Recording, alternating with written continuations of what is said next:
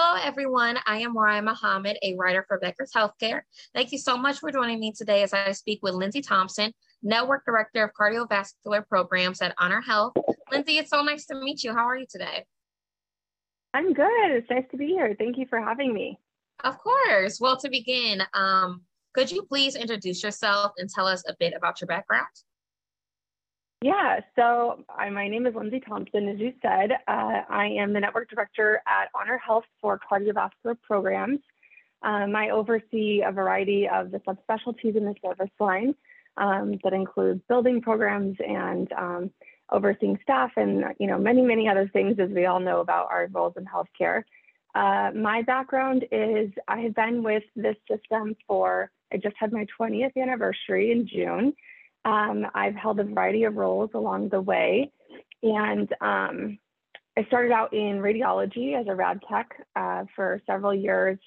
And then um, I really needed something more uh, than just kind of taking chest x-rays and, and sitting in the OR. So I decided to go back to school. And from there, I was an echo tech for um, about six years.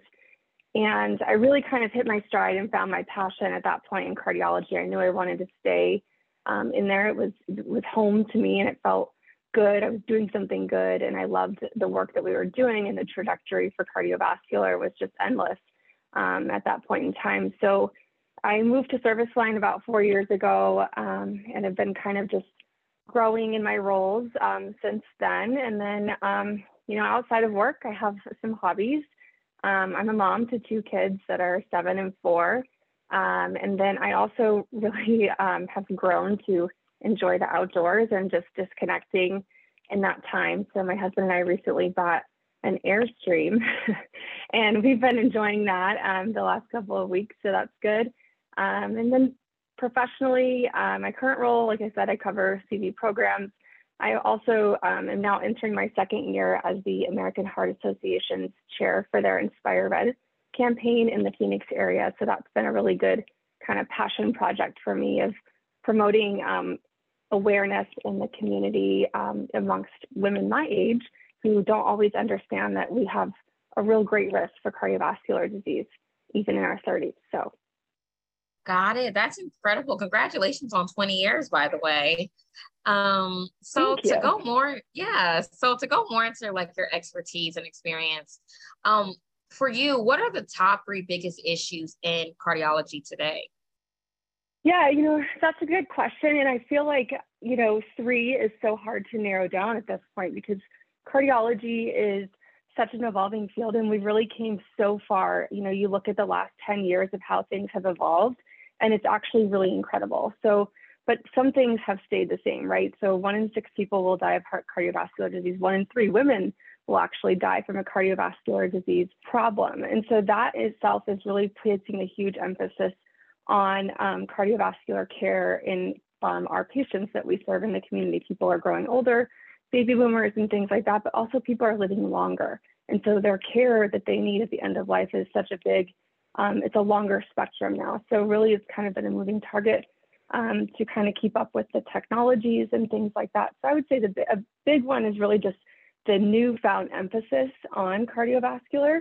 Um, the other thing I would say for a top issue really since COVID, it's been cost, um, providing value and um, being able to provide top tier services that are cost efficient to um, patients, payers, and those things. And then I think the other piece is to remain relevant and continue growing in cardiovascular. I feel like we've had to get um, better um, and more creative in providing access to care and providing more creative ways that we provide care that are much more personalized to patients because patients have a choice now.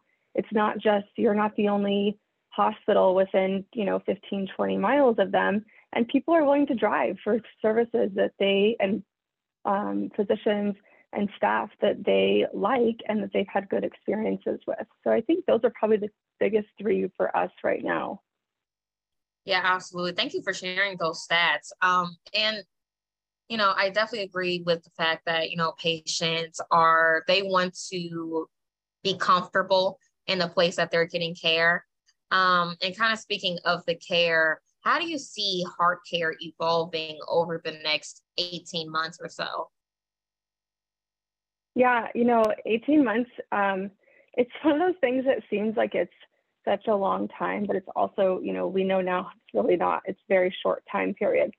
So I would say the biggest um, thing that we are seeing here in the um, Phoenix market is, you know, there's a large shift into the ambulatory space. And so for us and for, I know, you know, really everyone in the market right now, everyone is really placing a huge emphasis on how are we going to provide these services in that ambulatory space? How are we going to um, make it a place where physicians want to practice? Um, because now, you know, if you have private practice physicians, it's very lucrative for them to go open their own lab and perform those um, simple, you know, more uh, easy access procedures like CRM devices and um, diagnostic cath services. So um, providing space for them to do that um, and making sure that they want to, you know, provide uh, care with us and partner with us, I think is a big one. And then placing, you know, a big, there's a big need on, um, like I just said before, of getting creative in how we provide the care, making sure that um, we are making it a good place for um, physicians to practice and patients to um, come get their care. So I think ambulatory and then again, getting creative in how you um, provide access to care and how you deliver care, making it, we have like kind of a saying that we used for Heart Month, um, I believe it was two years ago, was like making heart healthy personal. So um, trying to provide little personal touches that make the patient experience just that much better with you as an institution is critical right now. Got it. Thank you for sharing. And before I let you go, last thing I wanted to ask you about is what are you excited about today? And also, what is making you nervous in the field? you know, um, I think today, in general, you know, what excites me is really the work in front of me. Um, you know, I, am super passionate. I've been extremely loyal to um, the place that I have worked with Honor Health for, you know, now 20 years. And um, I think the exciting part is that uh, the reason why I moved to service line, right, is that no day is the same. It's not mundane.